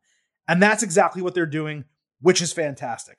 I'd have liked Styles to get a cleaner win over Priest with a finisher. Like I said, that was my only note. It was the best presentation of Judgment Day yet. And we have a storyline that can continue no matter the result of the backlash match. If Styles wins, if Edge wins, it doesn't really matter. You have Styles and Balor together that are ready to fight this group, whether it's in a tag team situation, whether they end up adding members, whatever the case might be. So I was very entertained by this, and it did get me excited for the match at WrestleMania Backlash. I did enjoy the segment, but I disagree that it's a good presentation of Judgment Day. I don't understand what Judgment Day is. We have gone from Edge being spooky and controlling lights and flashing lights to him insulting non existent local sports teams and jumping up in the ring to cause a distraction like any other normal wrestling heel. They don't feel special. They, they, they've gone away from that. I don't, they don't have an identity. And when I think about what they could be or what they should be presented as, I think about Blackpool Combat Club in AEW, where you've got veterans trying to take young guys under their wing and teach them. And I, I we're not really getting that from Edge and Priest. It's Edge just talking about how fans used to like him and, and, and, and he's angry and it's just it's all over the place. I don't understand what Judgment Day's goal is. Is it just to be annoying to AJ Styles? Is it is it to cause havoc everywhere. That's what I said when this gimmick first started, which was they need to be running roughshod over everybody and they need to be feared. And they're not. If you Edge insulting Greensboro for not having a sports team, like Come on. I, I don't I, get his fascination with sports. Like that is not Edge. It's never it's, been Edge. Exactly. It's it's Ever. cheap heat. It, it's it's it's it's cheap heat historic. I have no problem with doing it. It, it. it it's it's an issue when everybody does it, and it's an issue when someone who shouldn't be doing it does. And by the way, we're not like singling out Edge. We criticize CM Punk for doing the same thing. He's yes. in a feud with MJF. There's so much material to talk about, and he's criticizing hockey teams. And I'm like, what the hell are you doing? This doesn't make any sense. You're 100 percent right. Judgment Day feels directionless. I will say they did explain their motivations, though, which you said they didn't. That's not exactly true. They basically both said they're taking control of their careers after situations had transpired where they weren't in control anymore. And they gave examples of that. So, like, I'm. I was That's totally true. okay. I'm totally okay with the concept behind it. But yes, they tried to do spooky shit. It didn't make any sense. Um, so now they've gone away from that, which kind of thank God because you know, the priest ending that match with just like shining a light and the segment ending and coming back and Styles is backstage. I have no idea what that was. They explained, hey, it was just mind games. If they never do it again, I'm okay with it, right? But you're right. They do need to find an attitude, um, a presentation, a direction. There has to be something to really sink your teeth into this. And I have a feeling because they are slow playing the addition of more members, that is one of the reasons why it feels directionless not you know i'm not trying to compare this at all to the nwo but there was a big difference between hall and nash coming in as the outsiders and then the nwo forming when they started adding more people and you saw they were going to run roughshod over the entire company. I don't think judgment day is going to do that. We're not going to have a wwe slash jd pay-per-view. That's you know none of that's going to happen. However i do think wwe in wanting to do this rematch in potentially wanting to save a surprise for the end of the match on the show, I do think they've created a situation where the TV has been monotonous because they're waiting to kind of pull the trigger for number two, pull the trigger for number three. And I, I am going to give them a little bit of a break on that. As long as I said the same thing with Balor, I really criticized them about the Balor booking, but I would give them a little bit of a break if he actually did line up with AJ Styles. I feel the same thing here. I'm I'm not thrilled with it, but I don't hate it and I'm willing to give them a little bit of a break if this develops at Backlash and beyond. Yeah. So I guess we need to make a pick here. Um, go for it. I I guess I'll go AJ because Ed, Edge won the WrestleMania match, right? So uh, I, I guess I'll go AJ. So I'm actually gonna go ahead and stick with Edge winning the first two matches here. And the reason I'm gonna do that is I think with Priest barred from ringside, our expectation, of course, is well, it's going to be a clean match. AJ Styles is going to win. It's the perfect opportunity, just like they did at WrestleMania, for Edge to debut the newest member of Judgment Day. Yeah. Whether that's Ciampa, whether that's someone else, a little bit to be determined. But it's a very appropriate situation for that person to show up, distract, cost, low blow, um, you know, take out the shoulder of AJ Styles outside the ring do something that creates the opportunity for Edge to win, which then would give us potentially AJ Styles versus Edge inside Hell in a Cell next month with AJ Styles finally coming out on top. So because of that, I'm going to go with Edge winning this match. Um, in fact, that gives me heels winning the first three matches on this card, which is really the opposite of the way I normally pick. But that is what I'm doing here. Yeah. Edge winning this match. I'm gonna I'm gonna flip and say Edge. I, I think that makes a lot more sense. You're right. So All I'm right. picking Edge as well. All right, you don't want to be left out in the cold. I get so it. So wait, who who did who did I picked Moss? You picked Corbin. I picked we both, Corbin, we Omos, and Edge are my yeah, Edge. Yep. Okay. Are you the same? No, I was uh, Omos, Moss, Moss. Right. That's right. Right. Uh, I did have a DM slide from Mick Johnston at Mick underscore Johnston. He said, Silver King, interested in your thoughts on the best way forward with Balor. Are we going with the predictable, albeit cool teaming with AJ in a Bullet Club pairing, or with Priest banned from ringside? Does Finn come out Sunday and turn heel, helping Edge to get the win and joining his faction? I did find that interesting. That would certainly subvert expectations if they had Balor go ahead and turn heel. Balor is so freaking over. Like, legitimately. And the pairing with AJ, even if they added or don't add more people, there's so much money in that, whether it's a tag team selling merchandise, just for TV, getting people excited to watch your product. There's so much money in that and so much excitement in that.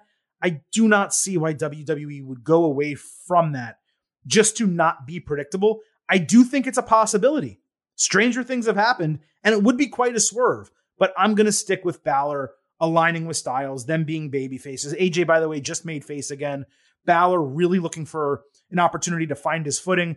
Balor linking up with Priest, who he's been feuding with, and Edge to me doesn't make sense. By the way, you could also potentially get Finn Balor versus Edge out of this if you have him alongside right. AJ Styles. So there's every reason for me for Balor and Styles to be the real deal.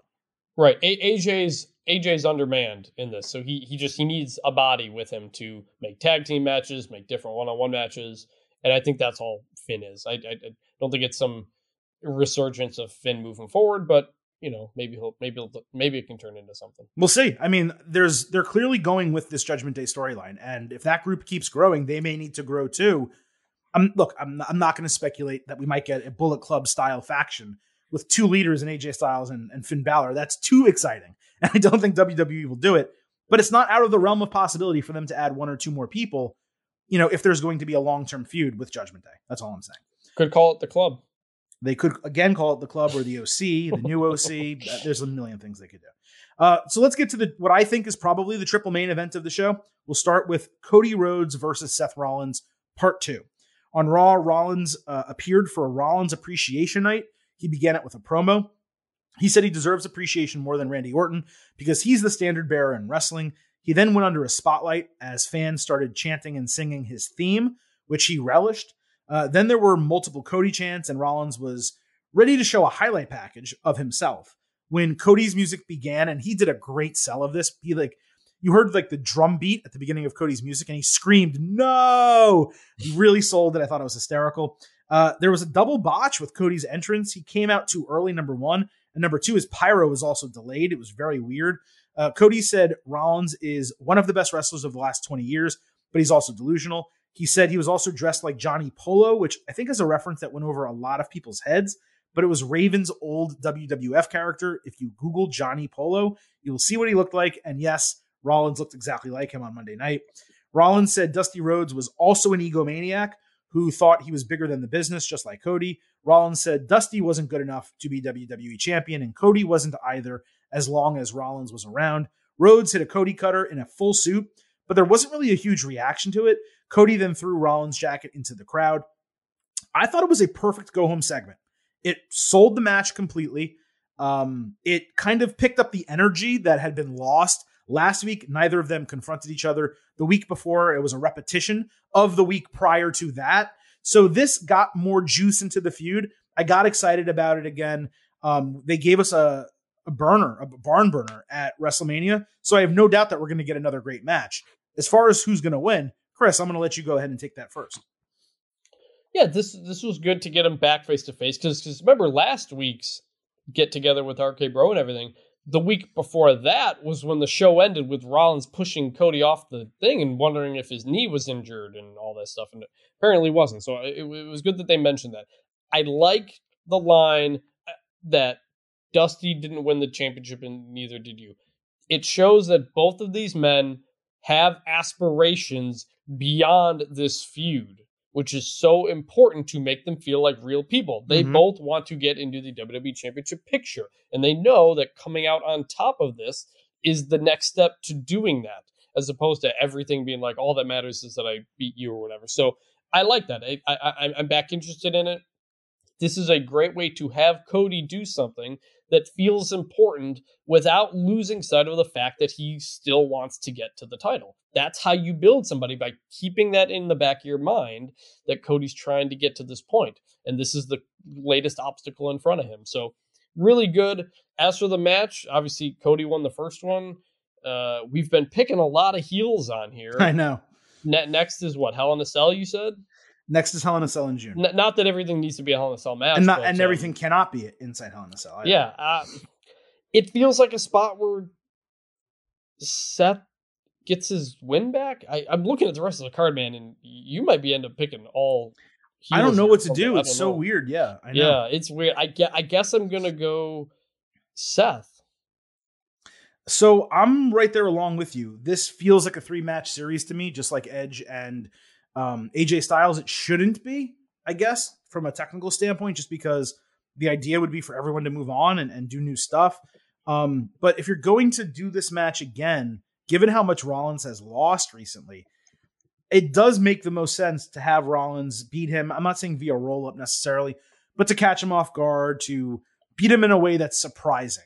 Yeah. Um, and allow this feud to go on into Hell in a Cell. It doesn't need to be a cell match. By the way, it doesn't even really need to be at the pay per view. They could, you know, 9 p.m. main event of Raw, a match, a, a rubber mm-hmm. match between the two. WWE has done that before. Try to get some big ratings here, considering they're still going up against the NBA playoffs. And by the way, they've also moved Shark Tank um, to Monday nights along with Better Call Saul. So they're, they're getting a lot of ratings competition. So I could see them doing that. I think about what happens if Cody wins.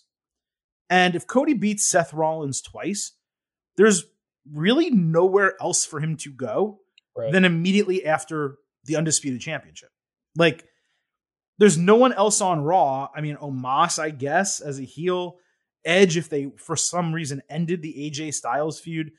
There, you know, Kevin Owens, I guess, is out there where they could start a feud. There's really nothing above Seth Rollins on that show for him to move into if he wins the feud outright. And given Reigns looks like he's embroiled in a uh, world title program or is about to be with someone on, on the, on the other brand, and I don't know why they would start up Cody right away. I am going to pick Rollins winning this, it extending one more month and potentially they could be using McIntyre as fodder to get to Cody. That's something we can talk about later. Um, and then maybe they could book this for Money in the Bank or SummerSlam or something like that. But yeah, as of right now, I'm going to stay with the heels and I'm going to pick Seth Rollins to win, which really, Chris, means I should probably change one of my prior picks. But I'm I'm going to stick with Rollins here. Yeah, I, it's it's it's it's a B level pay per view. Maybe this is a spot where you you know get get the heels to win after a WrestleMania when when the faces typically win. I, I don't know. Yeah. All right, two more uh, you know things to go over. Both are what I would consider the co-main events of the show, and they're a little bit long, so please bear with me here. SmackDown Women's Championship: Charlotte Flair against Ronda Rousey in an I Quit match. On SmackDown, Flair backstage said making Rousey say I quit could cause her to leave WWE. Then she said she's better than Rousey at everything. We did not get a promo from Rousey, of course. This was the I Quit Beat the Clock challenge in the main event, and it started with 10 minutes left in the entire show. So they're doing a Beat the Clock challenge, two matches. They're starting with 10 minutes left in the show. We got Rousey versus Shotzi. The bell rang and Shotzi ran away. Ronda kept checking the clock as if the time mattered. She was going first. She didn't need to be checking the clock. Idiotic. This was a total squash. Shotzi got zero offense and quit on an ankle lock in a minute 41. Uh, that was her first TV match since February 25th. Her last two matches on SmackDown have been a combined three minutes and 51 seconds. I know she had some personal stuff going on, so she was away for a bit. She's been available since mid March, and this is how they brought her back. Absolutely terrible. But you know, the match had to be short, so Charlotte could cut a second promo that Rousey again did not respond to. So we got Flair versus Aliyah. After Aliyah hit a bulldog, Charlotte avoided a high risk move and hit a big boot. Aliyah pushed out of the figure four at 30 seconds remaining. Flair got the figure eight on with one second left, and the buzzer sounded. There was a bit of a pop for Rousey winning and Flair being humiliated. That was about it. Congrats, WWE. You squashed Aliyah five seconds less uh, than Shotzi, but you made Shotzi say, I quit. Uh, Flair was incensed and embarrassed after the bell, so she turned and put it all on Gulak, who, as I mentioned earlier, was the timekeeper. Uh, she called him stupid and started bullying him, hitting a huge boot into the barricade. It actually left a dent in the barricade. Then she grabbed the bell and smacked him over the back with it. Charlotte did get booed heavily for this, so it wasn't piped in, it was real. Once again, though, Gulak was the best part of the entire segment because he sold his ass off. But they didn't even have Rousey save him or something to create yeah. a pop or do anything. Yeah. It's like WWE has actively made me less and less interested in this feud as we get closer to Backlash. It's been horrendously handled. Rousey has been a terrible promo the last two weeks. Plus, this week she was completely mute. But neither of those is working. She needs a mouthpiece. It wasn't the worst thing on the show Friday, but it was towing the line of disaster. This is the only women's match on the show, as we've mentioned. And Chris, I have no interest in it whatsoever. This is so bad. Like, like when when Ronda won the Royal Rumble, and we said, is she going to be able to carry her weight on this as a face, and we were skeptical of it. And she absolutely has not. It was really bad going into Mania. It's really bad going in now. She is I- she is somehow getting cheered though, legitimately. She's She- not carrying her end of the bargain. It's not entertaining, but fans are cheering for her. It's it's weird. That's fair. And I will say, I think the contract signing had really good YouTube views like a week ago or something like that. It so did. so credit to that as well. But just in terms of me caring, I do I just I don't care at all about any of this. Charlotte is trying her damnedest to get all the boos and and, and transition the heat to, to Ronda for that. But like you said, Ronda's not doing any face things. She's not saving Gulak or something like that. She's not coming to somebody's rescue. It could be Charlotte could just be beating down Aliyah afterward, and and then Right. Ronda comes in to save her, something like that. Like Right. just just absolutely horrible. I don't care about this whatsoever. I was stunned that Charlotte won at Mania, and They have to they're- have Charlotte win at Mania. That's the th- that's WWE. They have to have Charlotte in a title match at, at Mania, and she has to win it. there there, there, there were the there were the rumors that Ronda may have been upset about something. She denied those. I I don't know, but going into this, doing another rematch, doing a specific "I quit," unless they pull a Rock Mankind where they fake, Yep. uh, where they put in the fake "I quit" sound. Mm-hmm. I I gotta pick Ronda here again. I don't think they're I I it just I don't think they would have gone through all this with Ronda to never put her on the title and have her lose twice to Charlotte. I agree. I I completely agree with you. Um, it would not make much sense at all unless they have Sonya Deville, you know, use her authority, even though it's under question right now. Uh, which again, Charlotte and Sonya have been established as having each other's backs. Let's not forget. Although Sonya, of course, is really on Raw right now doing her work. Um, unless they did something like that, which is exactly where my mind went on this entire thing. Um, you have to have Ronda Rousey win, tap out Flair, make her say "I quit," and that's it. I, I don't know how else you would book it other than Rousey winning the title. You certainly cannot have Ronda Rousey legitimately say "I quit." Right. I mean, talk about ruining her mystique. It's gone. And if you were to do something like the Mankind Rock, where they faked it, um, the problem there is Rousey isn't strong enough as a promo on the mic to like get another match. Like, hey, I got screwed. This is bullshit. Blah blah blah. I deserve a rematch inside Hell in a Cell, and that could happen. Like, the, but the- but you know, that's they- already that's already the case she's making now because she's saying that that she beat Charlotte, but the ref wasn't looking and all that stuff. So you, you I don't think you can screw over again. I mean, they might, they might. well, what I'm that. saying is though, Yeah. she's not. She can't even speak well enough to make that case for herself. no, no. So, because if you're going to do that angle, you need someone who's so strong on the mic that they sell it. A look, we gave you a schmaz. It was bullshit, but I'm going to sell that I'm finally going to get a chance. And when I get that chance, I'm going to win the title. A lot of wrestlers can, Kevin Owens, for example, they could do that to him 10 times and he can always sell the next match. Ronda is completely incapable of selling matches her on her own right now.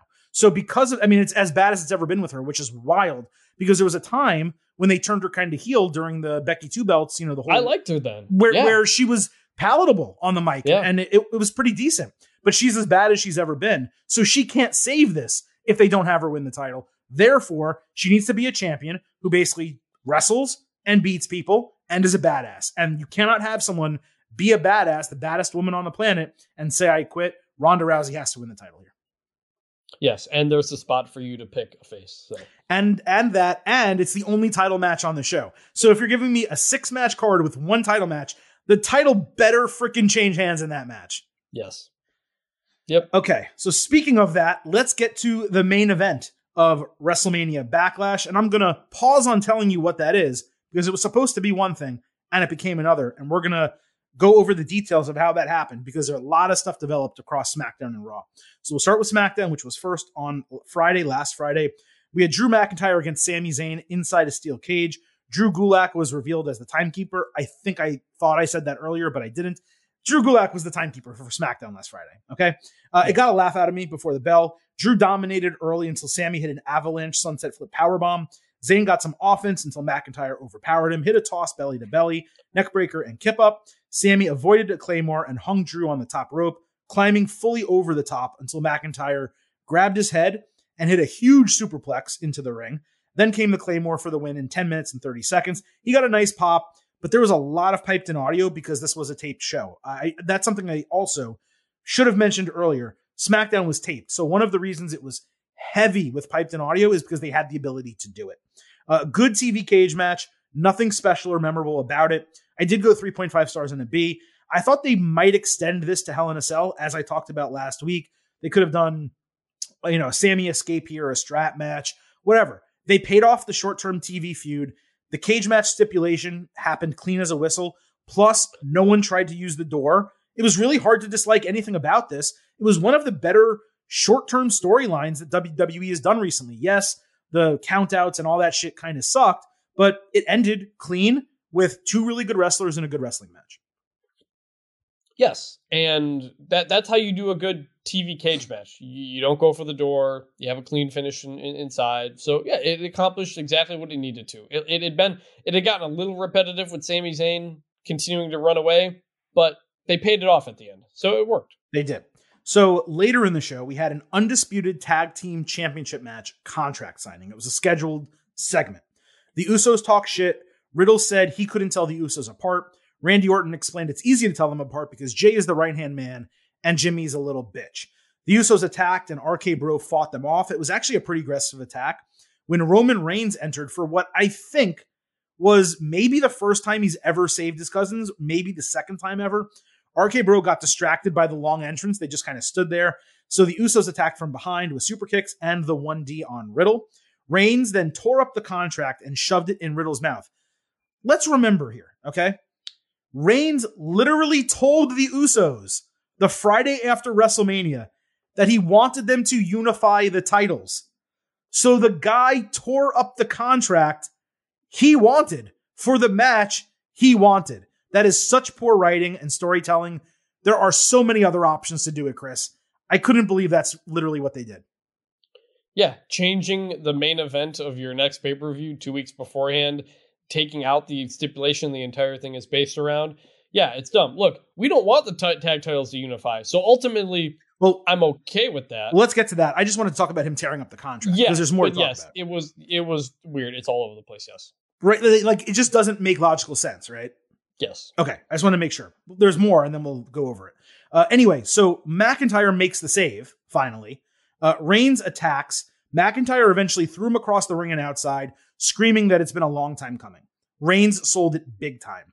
After commercial, Paul Heyman was backstage. He told Pearce he should keep Reigns happy and improve the main event to Backlash, making it a six man with Reigns and McIntyre joining the teams.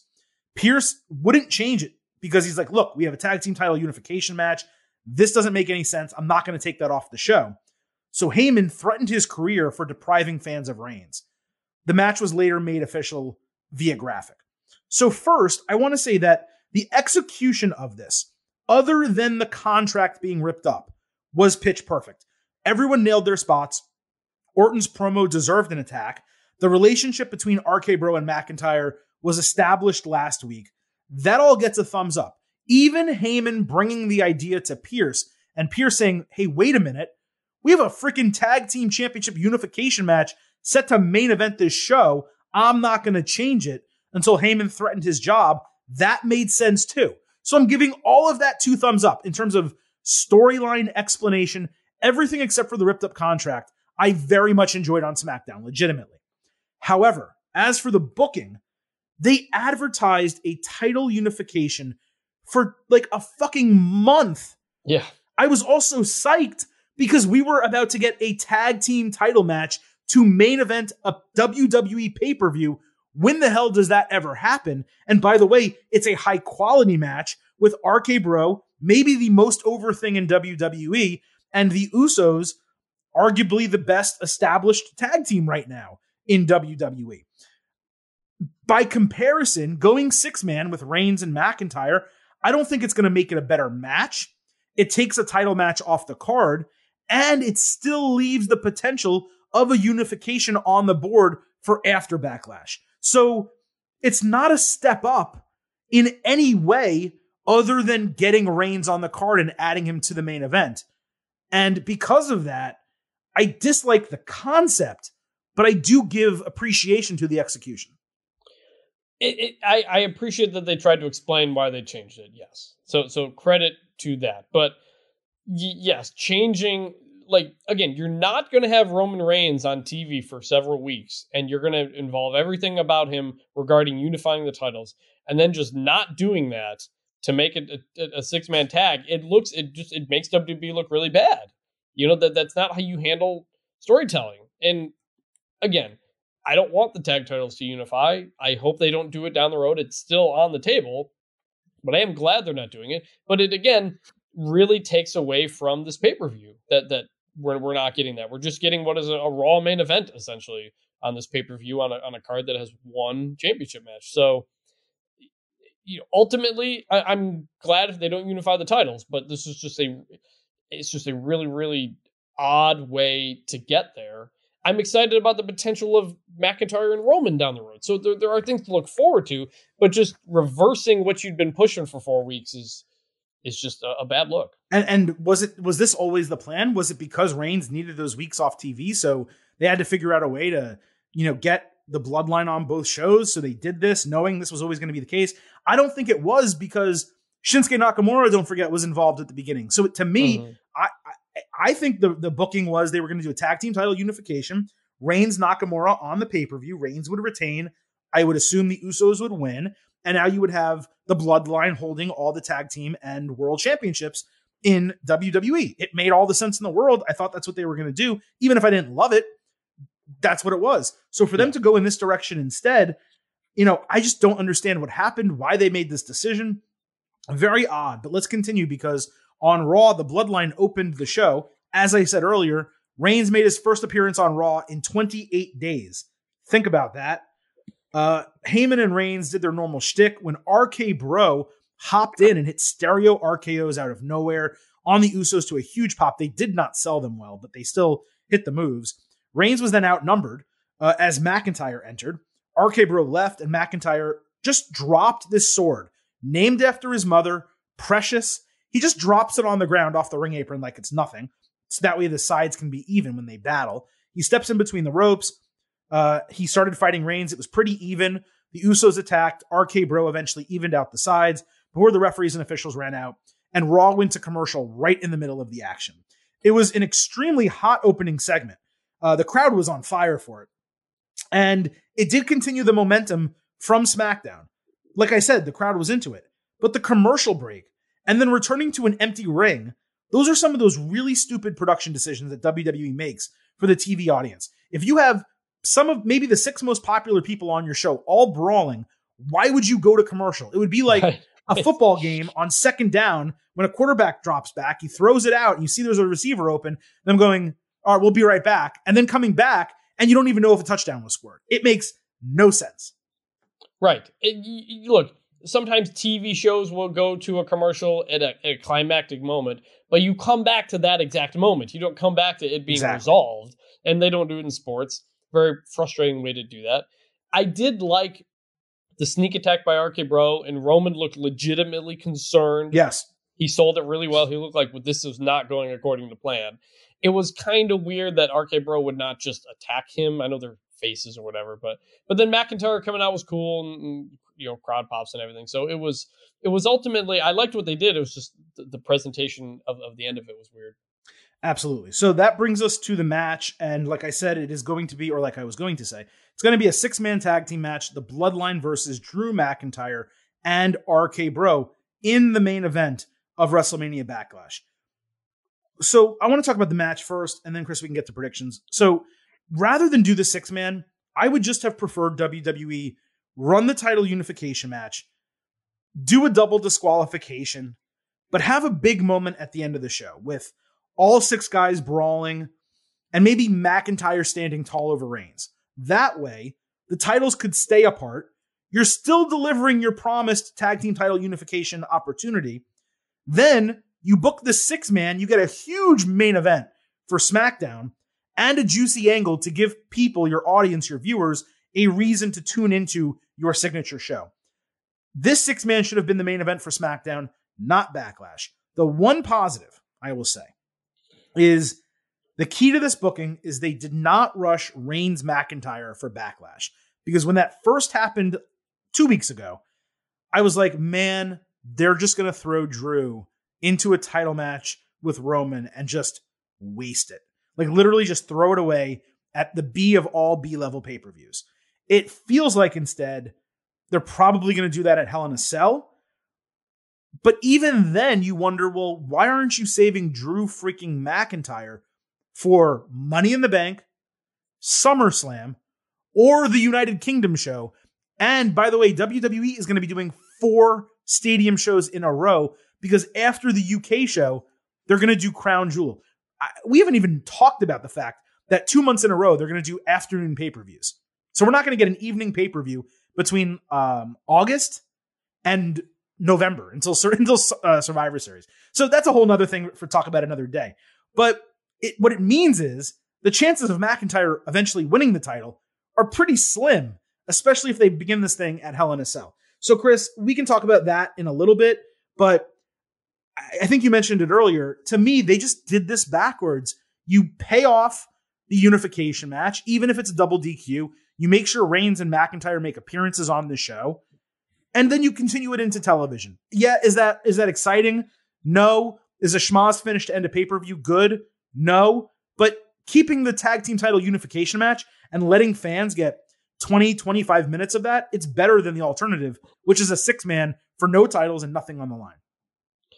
Yeah, I mean, if we're going all the way back, I would have just had do the Roman Shinsuke match here. It, it was so weird. Well, that's the easy for, thing to do, of course. Yeah, right. It's it's so weird to have thought like again coming off of Mania when you're crowning Roman Reigns as the winner of the biggest match of all time. You're just going to have him not at the next pay per view. I don't even know when when is the last WWE pay per view that did not have some sort of world title match on there. I, I don't know. It'd, it'd be a while to look it up, but like it's such a weird again it's so deflating coming out of mania that this is your follow-up show and you're main eventing it with a six-man tag that could main event an episode of raw or smackdown so it's it's it, roman should have been on the show from the beginning. There it, it feels like they're just throwing things together at the end. Maybe we'll extend the the title unification for later. We the ticket sales aren't good. I don't know. The ratings aren't good. We need roman on the pay-per-view so we're going to put him on now. I, I i don't know. But it's just a very strange way to set up going into the pay per view that you're changing your title match a week or so before the match, or your main event a week before the match. Very strange. The last WWE pay per view, other than Survivor Series, of course, because that's champion versus champion, the last WWE pay per view to not have a world championship match for the men was Elimination Chamber 2020. But that again, okay, that's a pay per view that had the IC title defended, the Raw tag team title defended, the SmackDown tag team title defended, the United States Championship defended, and the Raw Women's Championship. I forgot if I said that already. Defended. Uh, two of those, of course, inside Elimination Chamber, the SmackDown tag and the Raw Women's. So it was a multi title match show, and the world champion wasn't there. Oh, well, you still had a really baller show with the women's title main eventing. Here, there's not that. It's just a six man. This is something that the, I mean, I, I think back in the Attitude Era, they probably had a pay per view like this, um, where they had a, I, mean, I know for a fact, I think they did it at Canadian Stampede, if memory serves. They had a big multi man match in the main event. Um, that was in your house. Uh, but I know that they had done something like this before. I'm not saying it's it's completely new, but it just feels like it's a lackluster card. And to not just put Shinsuke with RK Bro and do the exact same angle, but do the tag team title unification match you promised and Reigns versus Shinsuke, which people would have been really excited about, knowing that alternative is sitting right there in, in the palm of their hand and not doing it and saving Roman Reigns. I, I, I mean, not not Roman Reigns, uh, Drew McIntyre. I yeah. have no idea why they didn't go in that direction, Chris. Uh, but regardless, we kind of need to pick a winner here um, for this match. And I will tell you that in almost any scenario, I would normally pick the bloodline to win this match. But given the insertion of Drew McIntyre and the ability for there to be a finish without, how do I put this? Like without McIntyre beating Reigns or without Riddle like pinning Jey, which would be kind of like the champion beating the other champion and necessitating um, the unification match because we don't know if they're still going to give us the unification match. We just don't. And the go home SmackDown is a few days away, so we don't know what's going to happen on that. I'm actually going to go ahead as of now and pick the faces to win this match. I think it's a big moment for Drew McIntyre to stand tall at the end of the show, get cheers. There is more benefit to McIntyre and the faces winning this than there is Bloodline just getting another win to end a pay per view, which would kind of make RK Bro and McIntyre look like they're not worthy challengers. If you're going to start a Reigns McIntyre program, you need McIntyre to win everything that he's in up until that program begins. So I have McIntyre getting the pinfall and the faces winning this match. Yeah, me too. Just because when you when you take away the real stakes, you know that that's when you give the face a win in this situation. Now, I don't love the the concept. You know, a, a tag team plus a random third person beating a three team team essentially. I, I, don't love that idea in general, but Drew McIntyre is a you know a, world champ and all that, so it, it, it makes sense. Yeah, I, on a card again where we were picking a lot of heels you know, with no stakes, it makes sense. You you send the fans home happy with the faces winning. So that's my pick as well.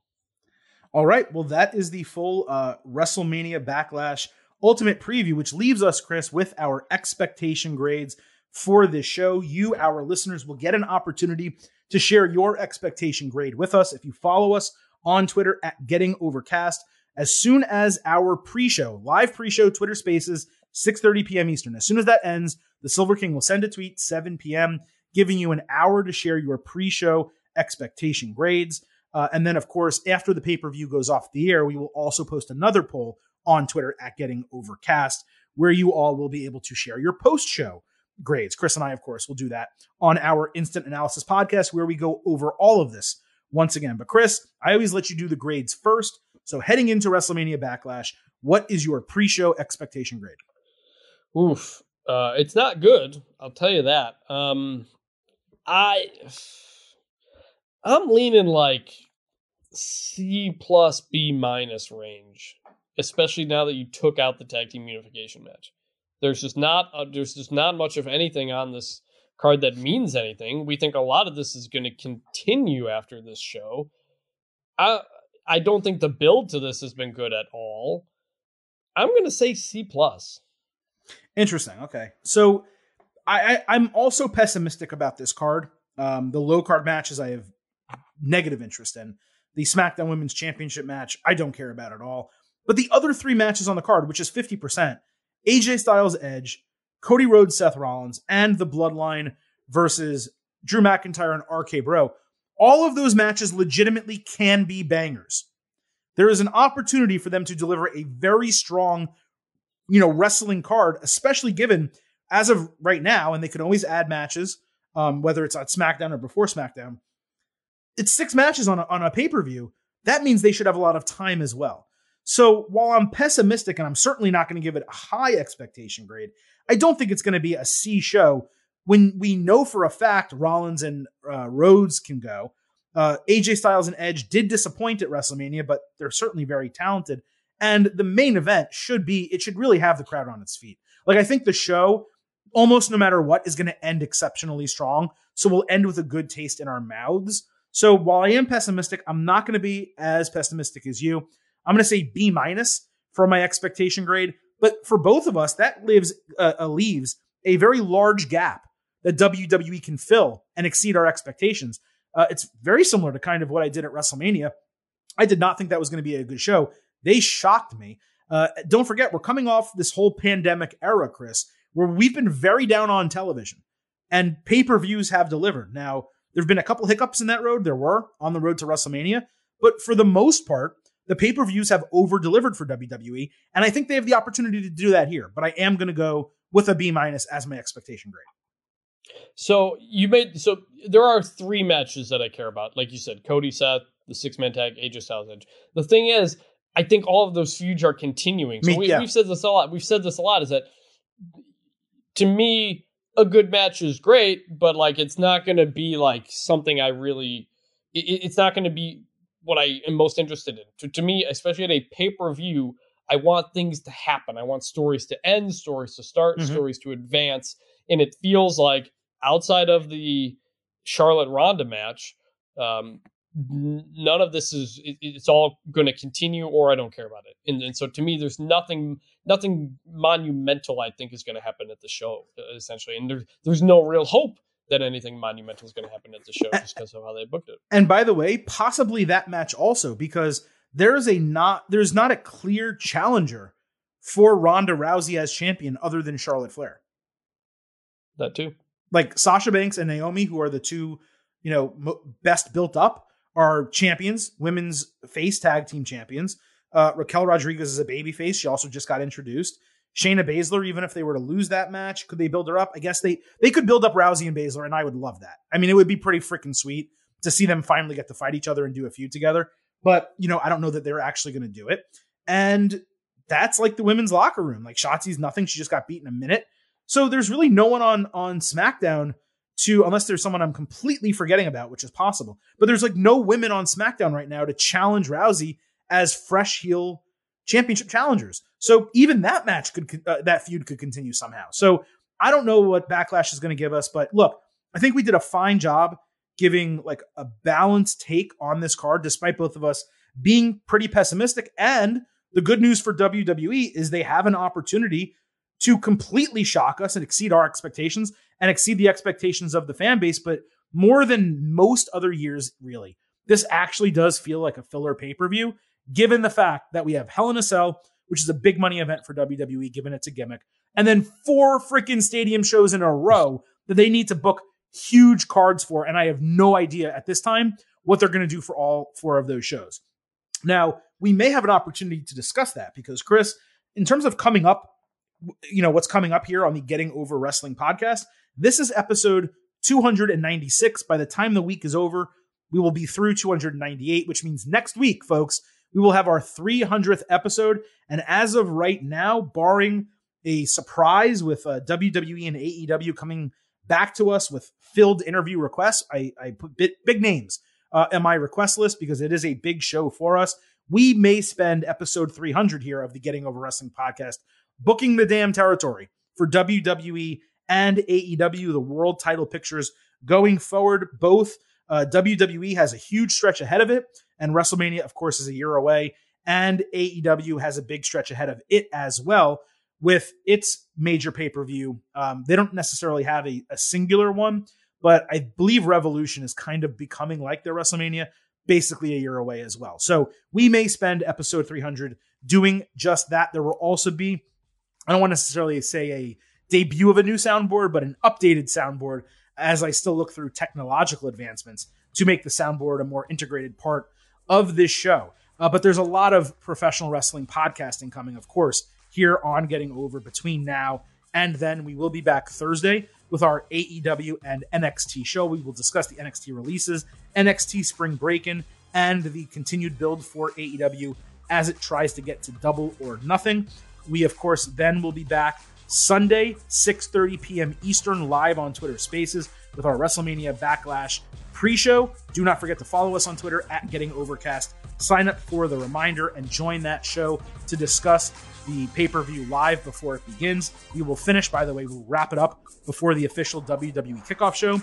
Do not forget Sunday night, as soon as WrestleMania Backlash is off the air, we will have an instant analysis podcast for you right in this uh, podcast channel. So if you're subscribed, great, you'll get it right away. If you're not subscribed yet, make sure you do so that instant analysis pops up for you after WrestleMania Backlash. And of course, same bat time, same bat channel. We will be back one week from today with episode 299 of the Getting Over Wrestling podcast. Do not forget to head on over to Apple Podcasts and Spotify. And remember, So leave us five star ratings on those services on Apple. Also leave a review. Let people know how much you love this show. And as I've already said, do not forget to follow us on Twitter at Getting Overcast. WrestleMania Backlash is this Sunday, and there is a lot for us to get to on the road to that and after that show as well. So I'm going to cut it off today for Vintage Chris Vannini. This is the Silver King, Adam Silverstein, thank you all for listening. Once again, we will see you Thursday and then Sunday. But at this moment, I have just three final words for you. Bye for now.